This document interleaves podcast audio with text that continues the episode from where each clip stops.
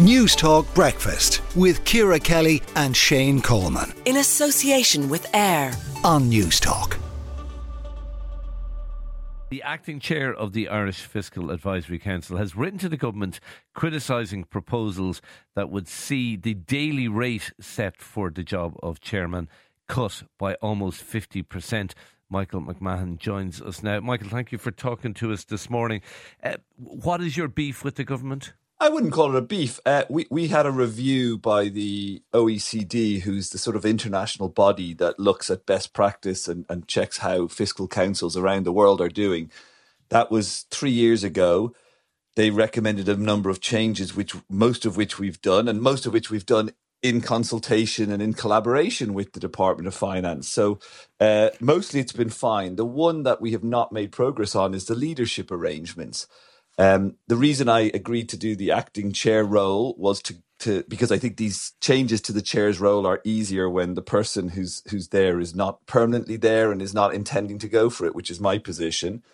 Um, but we have had seven months now, and essentially, in the last few weeks, we got the sort of proposal that we were told is is is a sort of um, we're at an impasse, and that's what they're proposing. But it's just not not one that we think is good for the council either so, near or long term. So, in a nutshell, basically, what's being proposed is that the amount of days uh, that the, the chair will be expected to spend in this role uh, is going to double, uh, but the the daily rate uh, will almost half. So, the the uh, the, the, the overall amount will be the same, but the workload is going to be dramatically higher. No, no, not, not quite. The workload will be higher. So that was part of it. It was it, the review. The international best practice is full time, but there's a few places that have half time. OECD recommended we move to at least a half time position.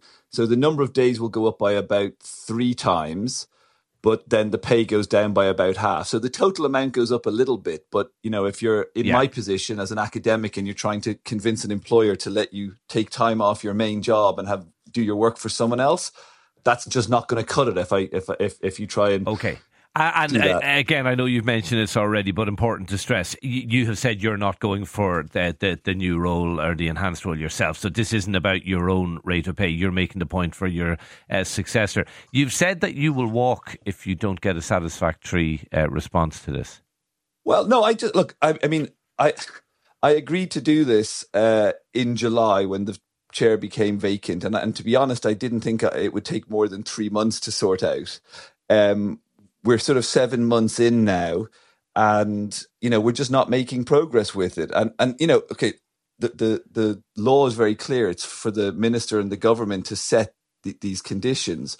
I think it's incredibly damaging to the institution, but I you know, but I I'm I'm willing to sort of sit and try and fight for it for a bit. But ultimately, if if it's not going to be if there's no progress going to be made and I'm onto a losing battle, then then I, I yeah I don't think there's much point in me sitting around um, yeah doing the job it, it, while they're not filling it.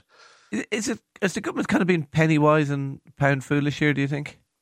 I th- I mean my, my view on this, not just related to the fiscal council, but related to a whole number of bodies, is that it is very wise for countries to invest to get good people stability, to get um, the right levels of investment in these institutions, which can make a huge difference. Take an example of something like the NTMA that manages Ireland's government debt.